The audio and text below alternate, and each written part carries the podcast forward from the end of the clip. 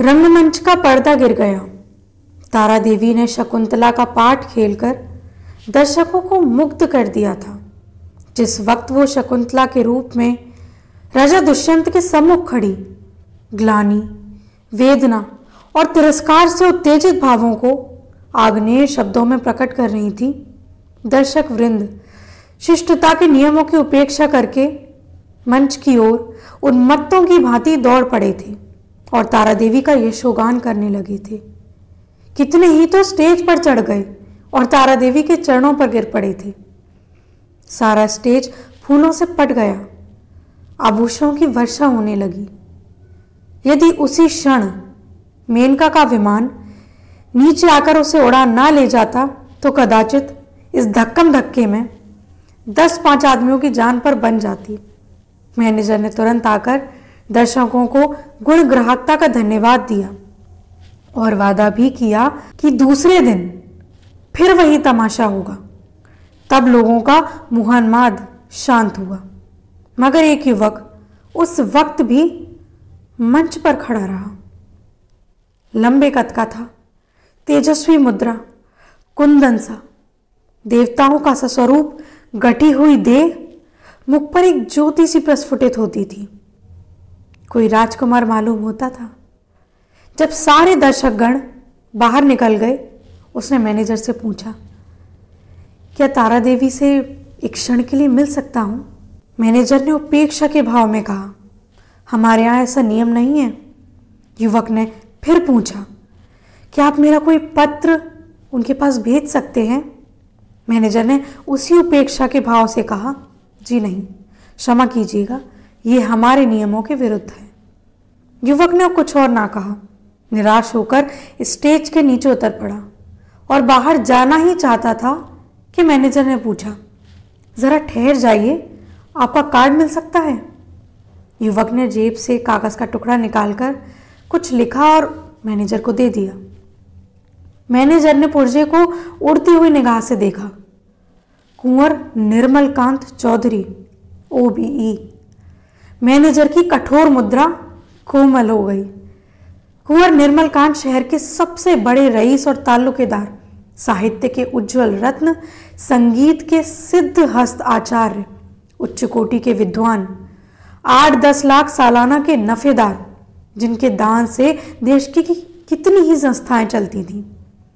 इस समय एक शुद्र प्रार्थी के रूप में खड़े थे। मैनेजर अपने उपेक्षा भाव पर लज्जित हो गया। विनम्र शब्दों में बोला, क्षमा कीजिएगा, मुझसे बड़ा अपराध हुआ। मैं अभी तारा देवी के पास हुजूर का कार्ड लिए जाता हूँ। कुंवर साहब ने उससे रुकने का इशारा करके कहा, नहीं, अब रहने दो, मैं कल पाँच बजे आऊँगा। इस वक्त उनको कष्ट होगा। ये उनके विश्राम का समय है। मैनेजर ने कहा, मुझे विश्वास है, वो आपकी खातिर इतना कष्ट सहर्ष सह लेंगी। मैं एक मिनट में आता हूँ। किंतु कुंवर साहब अपना परिचय देने के बाद अपनी आतुरता पर संयम का पर्दा डालने के लिए विवश थे। मैनेजर को सज्जनता का धन्यवाद दिया और कल आने का वादा करके चले गए। तारा एक साफ़ सुथरे और सजे हुए कमरे में मेज के सामने किसी विचार में मग्न बैठी थी। रात का वो दृश्य उसकी आँखों के सामने नाच रहा था। ऐसे दिन जीवन में क्या बार बार आते हैं? कितने मनुष्य उसके दर्शन को विकल हो रहे थे। बस एक दूसरे को फाट पड़ते थे। कितनों को उसके पैरों से ठुकरा दिया। हाँ ठुकरा दिया था। मगर उस समूह में केवल एक एक दिव्य मूर्ति अविचलित रूप से खड़ी थी। उसकी आँखों में कितना गंभीर अनुराग था, कितना दृढ़ संकल्प। ऐसा जान पड़ता था, मानो दोनों नेत्र उसके हृदय में चुभे जा रहे हों। आज फिर उस पुरुष के दर्शन होंगे या नहीं? कौन जानता है? लेकिन यदि आज उनके दर्शन हुए तो तारा उनसे एक बार बातचीत किए बिना जाने न देगी। ये सोचते हुए उसने आईने की ओर देखा। कमल का फूल सा खिला था। कौन कह सकता था कि वो नव विकसित फूल तैतीस बसंतों की बहार देख चुका है। वो कांति, वो कोमलता, वो चपलता, वो माधुर्य किसी नव यौवना को लज्जित कर सकता था। तारा एक बार फिर हृदय में प्रेम का दीपक जला बैठी। आज से 20 साल पहले एक बार उसको प्रेम का कटु अनुभव हुआ था। तब से वो एक प्रकार से वैधव्य जीवन व्यतीत करती रही। कितने प्रेमियों ने अपना हृदय उसको भेंट करना चाहा, पर उसने किसी की ओर आँख उठाकर भी ना देखा। उसे उनके प्रेम में कपट की गंध आती थी, मगर आज उसका संयम उसके हाथ से निकल गया। एक बार फिर आज उसे हृदय में उसी मधुर वेदना का अनुभव हुआ, जो बीस साल पहले हुआ था। एक पुरुष का सौम्य स्वरूप उसकी आँखों में बस गया। हृदय पट पर खिंच गया। उसे वो किसी तरह भूल ना सकती थी। उसी पुरुष को उसने मोटर पर जाते देखा होता तो कदाचित उधर ध्यान भी ना करती। पर उसे अपने सम्मुख प्रेम का उपहार हाथ में लिए देखकर वो स्थिर न रह सकी। सहसा दाई ने आकर कहा, बाई जी, रात की सभी चीज़ें रखी हुई हैं, कहें तो लाऊं? तारा ने कहा, नहीं, मेरे पास चीज़ें लाने की ज़रूरत नहीं, मगर ठहरो, क्या चीज़ें हैं, बताओ तो। एक ढेर लगा है भाई जी, कहाँ तक गिनाऊँ अशरफियाँ? ब्रुचेज, बाल के पिन बटन, लॉकेट, अंगूठियाँ, सभी तो हैं। एक छोटे से डिब्बे में एक सुंदर सा हार भी है। मैंने वैसा हार आज तक नहीं देखा। सब संदूक में रख दिया है। अच्छा वो संदूक मेरे पास ले आओ। दाई ने संदूक लाकर मेज पर रख दिया। उधर एक लड़के ने पत्र लाकर दिया तारा को। तारा ने पत्र को उत्सुक नेत्रों से देखा। कुंवर निर्मल कांत ओ बी ई लड़के से पूछा, ये पत्र किसने दिया? वो तो नहीं जो रेशमी साफा बांधे हुए थे। लड़के ने केवल इतना कहा, मैनेजर साहब ने दिया है। और लपका हुआ बाहर चला गया। संदूक में सबसे पहले डिब्बा नज़र आया। तारा ने उसे खोला तो सच्चे मोतियों का बड़ा ही खूबसूरत हार था। डिब्बे में एक तरफ़ एक कार्ड भी था। तारा ने लपक कर उसे निकाल लिया और पढ़ा, कुंवर निर्मलकांत। कार्ड उसके हाथ से छूटकर गिर पड़ा था। वो झपट कर कुर्सी से उठी और बड़े वेग से कई कमरों और बरामदों को पार करती हुई मैनेजर के सामने आकर खड़ी हो गई। मैनेजर ने खड़े होकर उसका स्वागत किया और बोला, मैं रात की सफलता पर आपको बधाई देता हूँ। तारा ने खड़े खड़े पूछा कुंवर निर्मल कांत क्या आप बाहर हैं? लड़का पत्र देकर भाग गया। मैं उससे कुछ पूछ ही ना सकी। कुंवर साहब का रुक्का तो रात ही तुम्हारे चले आने के बाद मिला था। तो आपने उसी वक्त मेरे पास क्यों ना भेज दिया? मैनेजर ने दबी जबान में कहा, मैंने समझा तुम आराम कर रही होगी। कष्ट देना उचित ना समझा। और भाई साफ़ बात यह है कि मैं डर रहा था। कहीं कुंवर साहब से तुमको मिलाकर तुम्हें खो ना बैठो। अगर मैं औरत होता तो उसी वक्त उनके पीछे हो लेता। ऐसा देवरूप पुरुष मैंने आज तक नहीं देखा। वही जो रेशमी साफा बांधे खड़े थे, वही। तुमने भी तो देखा था, तुम्हारे आँखों के सामने ही तो थे। तारा ने मानो अर्ध निद्रा की दिशा में कहा हाँ देखा तो था। क्या ये फिर आएँगे? हाँ आज पाँच बजे, शाम को। बड़े विद्वान आदमी हैं और इस शहर के सबसे बड़े रईस। आज मैं रिहर्सल में ना आऊँगी। तारा आईने के सामने बैठी थी और दाई उसका श्रृंगार कर रही थी। श्रृंगार भी इस जमाने में एक विद्या है। पहले परिपाटी के अनुसार ही श्रृंगार किया जाता था। कवियों, चित्रकारों और रसिकों ने श्रृंगार की मर्यादा सी बाँध दी थी। आँखों के लिए काजल लाज आँखों के लिए काजल लाजमी था, हाथों के लिए मेहंदी, पाँव के लिए महावर। एक एक अंग एक एक आभूषण के लिए निर्दिष्ट था। आज वो परिपाटी नहीं रही। आज प्रत्येक रमणी अपनी सुरुचि, सुबुद्धि और तुलनात्मक भाव से श्रृंगार करती है। उसका सौंदर्य किसी उपाय से आकर्षकता की सीमा पर पहुँच सकता है, यही उसका आदर्श होता है। तारा इस कला में निपुण थी। वो पंद्रह साल से इस कंपनी में थी और ये समस्त जीवन उसने पुरुषों के हृदय से खेलने में ही व्यतीत किया था।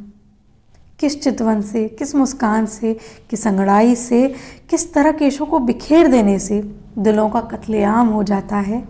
इस कला में कौन से बढ़कर हो सकता था? आज उसने चुन चुन कर आजमाए हुए तीर तरकश से निकाले और जब अपने अस्त्रों से सज कर वो दीवान खाने में आई तो जान पड़ा, मानो संसार का सारा माधुर्य उसकी बलाएँ ले रहा हो। वो मेज के पास खड़ी होकर कुंवर साहब का कार्ड देख रही थी। उसके कान मोटर की आवाज़ की ओर लगे हुए थे। वो चाहती थी कि कुंवर साहब इसी वक्त आ जाएँ और इसी अंदाज में उसे खड़ा देखें। इसी अंदाज में उसके अंग प्रत्यंगों की पूर्ण छवि देख सकते थे। उसने अपनी श्रृंगार कला से काल पर विजय पाली थी। कौन कह सकता था कि चंचल नवयौवना उस अवस्था में पहुँच चुकी है जब हृदय शांति को तलाशता है। वो किसी आश्रम के लिए आतुर हो उठता है और उसका अभिमान नम्रता के आगे सर झुका देता है। तारा देवी को बहुत इंतज़ार ना करना पड़ा। कुंवर साहब शायद मिलने के लिए उससे भी ज़्यादा उत्सुक थे। दस ही मिनट के बाद उनकी मोटर की आवाज़ आई। तारा संभल गई। एक क्षण में कुंवर साहब ने कमरे में प्रवेश किया। तारा शिष्टाचार के लिए हाथ मिलाना भी भूल गई। प्रौणावस्था में भी प्रेम की उद्विग्नता और असावधानी कुछ कम नहीं होती।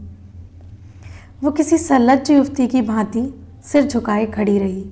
कुंवर साहब की निगाह आते ही उसकी गर्दन पर पड़ी। वो मोतियों का हार जो उन्होंने रात को भेंट किया था, चमक रहा था। कुंवर साहब को इतना आनंद और कभी ना हुआ। उन्हें एक क्षण के लिए ऐसा जान पड़ा, मानो उसके जीवन की सारी अभिलाषा पूरी हो गई हो। बोले, मैंने आपको आज इतने सवेरे कष्ट दिया, क्षमा कीजिएगा। ये तो आपके आराम का समय होगा।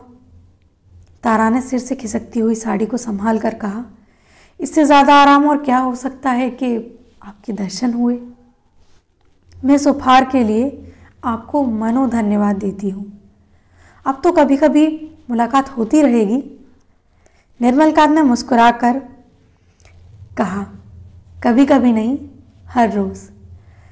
आप चाहें मुझसे मिलना पसंद ना करें, पर एक बार इस ड्योढ़ी पर सर झुकाकर मैं ज़रूर जाऊँगा। तारा ने भी मुस्कुराकर उत्तर दिया उसी वक्त तक, जब तक कि मनोरंजन की कोई और वस्तु नज़र ना आ जाए। क्यों?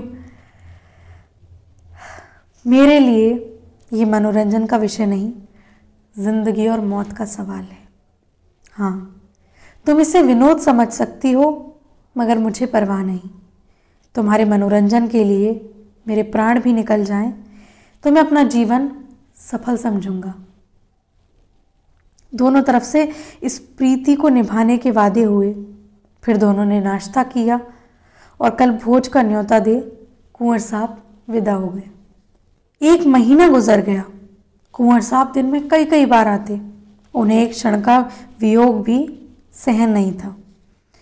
कभी दोनों बजरे पर दरिया की सैर करते, कभी हरी भरी घास पर पार्क में बैठ के बातें, कभी गाना बजाना होता, नित्य नए प्रोग्राम बनते। सारे शहर में मशहूर था कि ताराबाई ने कुंवर साहब को फांस लिया है और दोनों हाथों से संपत्ति लूट रही है। पर तारा के लिए कुंवर साहब का प्रेम ही एक ऐसी संपत्ति थी जिसके सामने दुनिया भर की दौलत मनोछावर कर सकती थी। उन्हें अपने सामने देखकर उसे किसी भी वस्तु की इच्छा ना होती थी। मगर एक महीने तक इस प्रेम के बाज़ार में घूमने पर भी तारा को वो वस्तु ना मिली जिसके लिए उसकी आत्मा लोलुप हो रही थी। वो कुंवर साहब से प्रेम की, अपार और अतुल्य प्रेम की, सच्चे और निष्कपट प्रेम की बातें रोज सुनती। पर उसमें विवाह का शब्द भी ना आने पाता। मानो प्यासे को बाज़ार में पानी छोड़कर सब कुछ मिलता हो। ऐसे प्यासे को पानी के सिवा और किसी चीज़ से तृप्ति हो सकती है? प्यास बुझाने के बाद संभव है चीज़ों की तरफ़ उसकी रुचि हो, पर प्यासे के लिए पानी ही सबसे मूल्यवान है। वो जानती थी कि कुंवर साहब उसके इशारे पर प्राण तक दे देंगे। लेकिन विवाह की बात, विवाह की बात क्यों उनकी ज़ुबान पर भी नहीं आती? क्या इस विषय का कोई पत्र लिखकर अपना आशय कह देना संभव था? फिर क्या वो उसको केवल विनोद की वस्तु बनाकर रखना चाहते थे? यह अपमान उसे सहा ना जाएगा। कुंवर के एक इशारे पर वो आग में कूद सकती थी, पर यह अपमान उसके लिए असहनीय था। किसी शौकीन रईस के साथ बस कुछ दिन पहले शायद एक दो महीने रह जाती और उसे नोच खसोट कर अपनी राह लेती। किंतु प्रेम का बदला प्रेम है। कुंवर साहब के साथ वो ये निर्लज जीवन व्यतीत नहीं कर सकती थी। उधर कुंवर साहब के भाई बंद भी गालिफ न थे। वो किसी भी भांति उन्हें ताराबाई के पंजे से छुड़ाना चाहते थे। कहीं कुंवर साहब का विवाह ठीक से कर देना ही एकमात्र उपाय था, जिसके सफल होने की आशा थी और यही उन लोगों ने किया। उन्हें यह भय तो ना था कि कुंवर साहब इस एक्ट्रेस से विवाह करेंगे। हाँ ये भय ज़रूर था, कहीं रियासत का कोई हिस्सा उसके नाम ना कर दें। या उसके आने वाले बच्चों को रियासत का मालिक न बना दें। कुंवर साहब पर चारों ओर से दबाव पड़ने लगा। यहाँ तक कि यूरोपियन अधिकारियों ने भी उन्हें विवाह कर लेने की सलाह दे डाली। उस दिन संध्या समय कुंवर साहब ने ताराबाई के पास जाकर कहा, तारा, देखो मैं तुमसे एक बात कहता हूँ। इनकार न करना तारा का हृदय उछलने लगा। बोली, कहिए, क्या बात है? ऐसी कौन सी वस्तु है जिसे आपकी भेंट करके मैं अपने को धन्य समझूं? बात मुँह से निकलने की देर थी। तारा ने स्वीकार कर लिया और हर्षोन्माद की दिशा में रोती हुई कुंवर साहब के पैरों में गिर पड़ी। एक क्षण के बाद तारा ने कहा, मैं तो निराश हो चली थी। आपने बड़ी लंबी परीक्षा ली। कुंवर साहब ने जबान, दांतों, तले दबाई, मानो कोई अनुचित बात सुन ली हो। ये बात नहीं है तारा। अगर मुझे विश्वास होता कि तुम मेरी याचना स्वीकार कर लोगी तो पहले ही दिन ये भिक्षा के लिए हाथ फैलाया होता मैंने। पर मैं तो अपने को तुम्हारे हो के समझता ही नहीं। तुम सदगुणों की खान हो और मैं मैं जो कुछ हूँ, वो तुम छानती ही हो। मैंने निश्चय कर लिया था कि उम्र भर तुम्हारी उपासना करता रहूँगा। शायद कभी प्रसन्न होकर तो मुझे बिना मांगे ही वरदान दे दो। बस, यही मेरी अभिलाषा थी। मुझमें अगर कोई गुण है तो ये कि मैं तुमसे प्रेम करता हूँ। जब तुम साहित्य संगीत या धर्म पर अपने विचार प्रकट करने लगती हो तो मैं दंग रह जाता हूँ और अपनी शुद्धता पर लज्जित होता हूँ। तो मेरे लिए सांसारिक नहीं स्वर्गीय हो। मुझे आश्चर्य यही है कि इस समय में मारे खुशी के पागल क्यों नहीं हो जाता? कुंवर साहब देर तक अपने दिल की बातें कहते रहे। उनकी वाणी कभी इतनी प्रगलभ ना हुई थी। तारा सिर झुकाए, सुनती रही।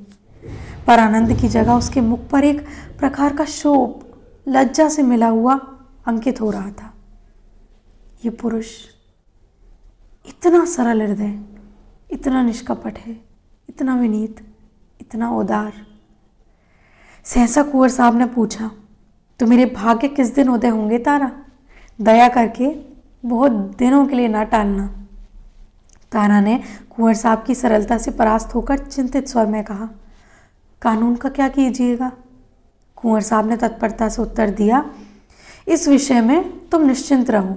मैंने वकीलों से पूछ लिया है, एक कानून ऐसा है जिसके अनुसार हम और तुम एक प्रेम सूत्र में बन सकते हैं। उसे सिविल मैरिज कहते हैं। बस, आज ही के दिन वो शुभ मुहूर्त आएगा। क्यों? तारा सिर झुकाए रही, बोल ना सकी। मैं प्रातः काल आ जाऊँगा, तुम तैयार रहना। तारा सिर झुकाए रही और मुँह से एक शब्द भी ना निकला। कुंवर साहब चले गए। पर तारा वहीं मूर्ति की भांति बैठी रही। पुरुषों के हृदय से क्रीड़ा करने वाली चतुर नारी आज इतनी विमूढ़ हो गई थी। विवाह का एक दिन और बाकी है। तारा को चारों ओर से बधाइयाँ मिल रही हैं। थिएटर के सभी स्त्री पुरुष अपनी सामर्थ्य के अनुसार उसे अच्छे अच्छे उपहार दे रहे हैं। कुंवर साहब ने भी आभूषणों से सजा हुआ एक सिंगारदान भेंट किया है। उनके दो चार अतरंग मित्रों ने भांति भांति की सौगातें भेजी हैं। पर तारा के सुंदर मुख पर हर्ष की रेखा भी नहीं नज़र आती। वो शुद्ध है, उदास है। उसके मन में चार दिनों से निरंतर यही प्रश्न उठता है कि कुंवर साहब के साथ विश्वासघात करे? जिस प्रेम के देवता ने उसके लिए कुल मर्यादा तक को तिलांजलि दे दी अपने बंधुजनों से नाता तोड़ दिया, जिसका हृदय हिमकर्ण के समान निष्कलंक है, पर्वत के समान विशाल। उससे कपट करे। नहीं, वो इतनी नीचता नहीं कर सकती। अपने जीवन में उसने कितने ही युवकों से प्रेम का अभिनय किया है। कितने ही प्रेम के मतवालों को वो सब्ज बाग दिखा चुकी है। पर कभी उसके मन में ऐसी दुविधा ना आई। कभी उसके हृदय में ऐसा तिरस्कार ना किया उसका। क्या इसका कारण इसके सिवा कुछ और था या ऐसा अनुराग उसे पहले कभी ना मिला था? क्या वो कुंवर साहब का जीवन सुखी बना सकती है?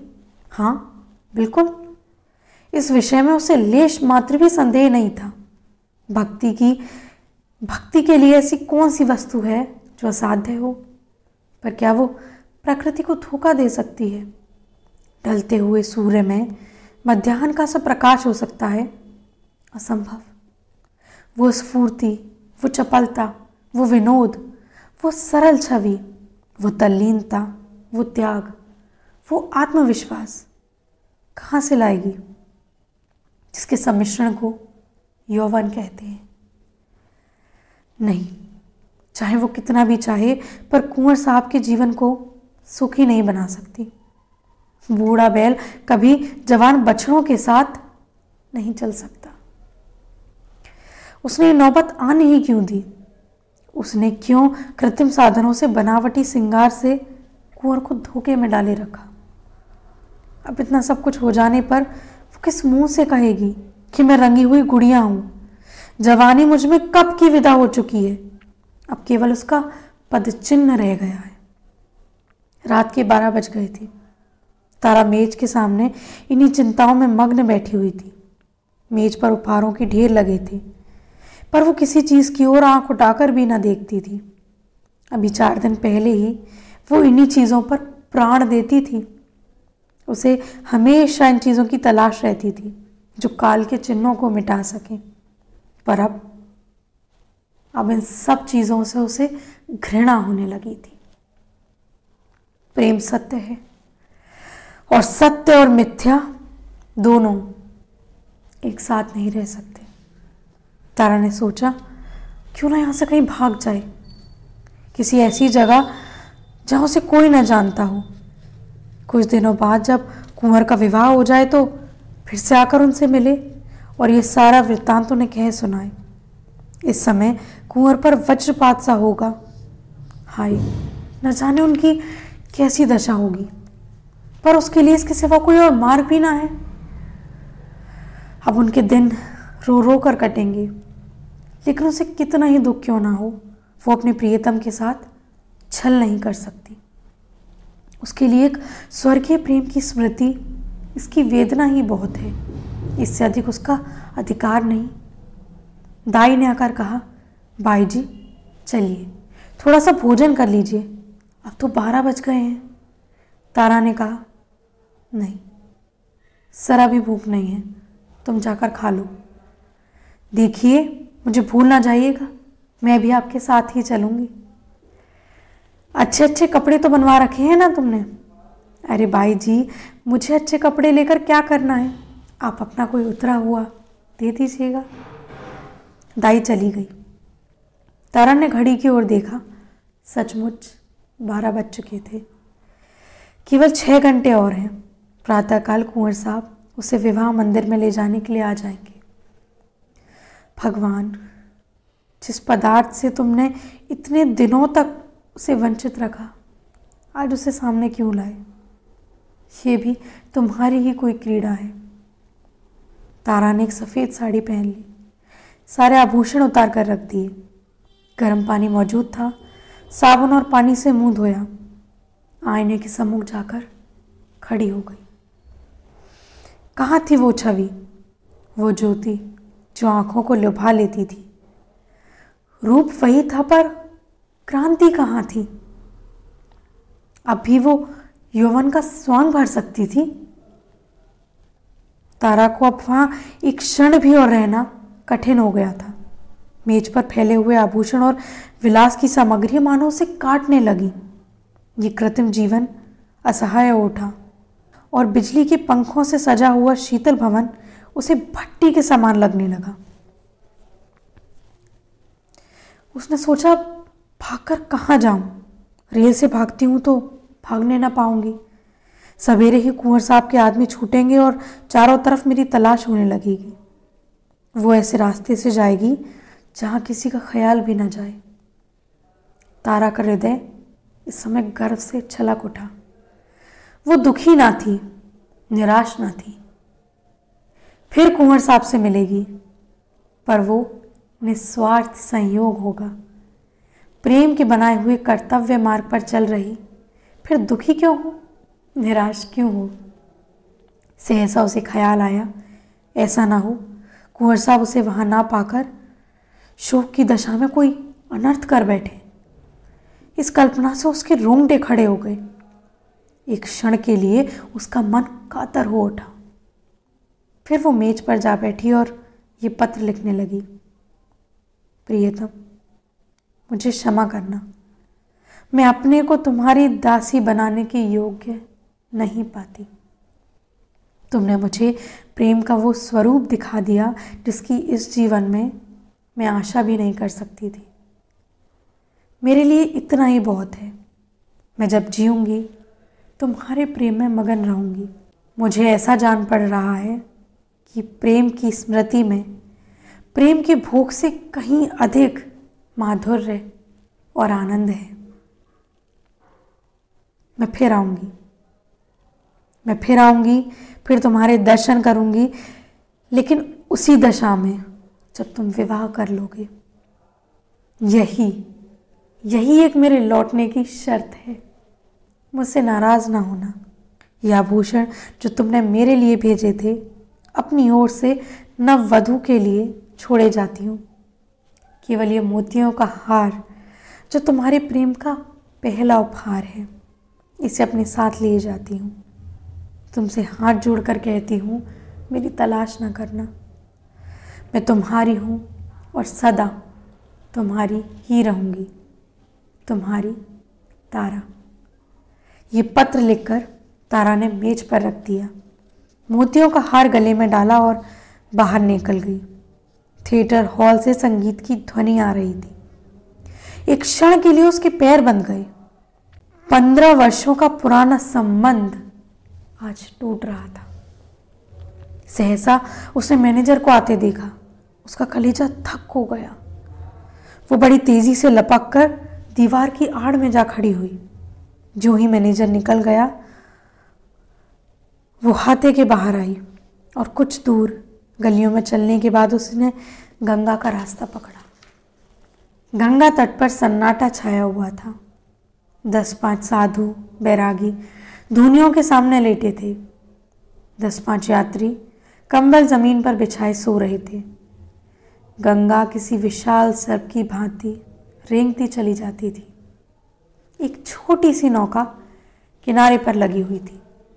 मल्ला नौका में बैठा था।